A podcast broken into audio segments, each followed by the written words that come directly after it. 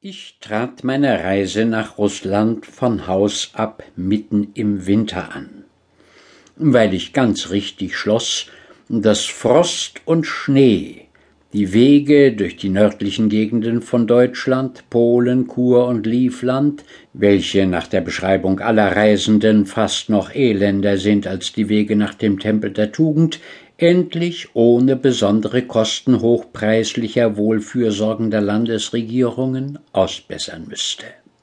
Ich reisete zu Pferde, welches, wenn es sonst nur gut um Gaul und Reiter steht, die bequemste Art zu reisen ist.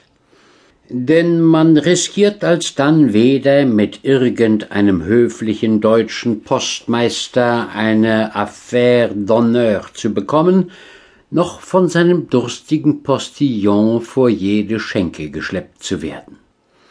Ich war nur leicht bekleidet, welches ich ziemlich übel empfand, je weiter ich gegen Nordost hinkam.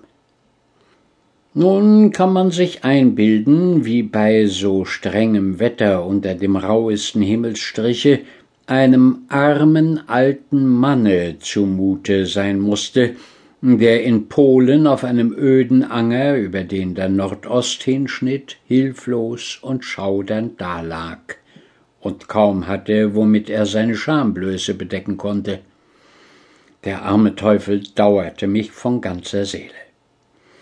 Ob mir gleich selbst das Herz im Leibe fror, so warf ich dennoch meinen Reisemantel über ihn her. Plötzlich erscholl eine Stimme vom Himmel, die dieses Liebeswerk ganz ausnehmend herausstrich und mir zurief, Hol mich der Teufel, mein Sohn, das soll dir nicht unvergolten bleiben. Ich ließ das gut sein und ritt weiter, bis Nacht und Dunkelheit mich überfielen.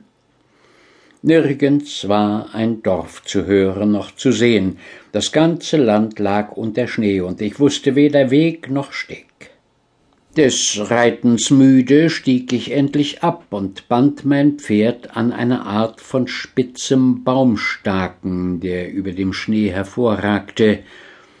Zur Sicherheit nahm ich meine Pistolen unter den Arm, legte mich nicht weit davon in den Schnee nieder und tat ein so gesundes Schläfchen, dass mir die Augen nicht eher wieder aufgingen, als bis es heller lichter Tag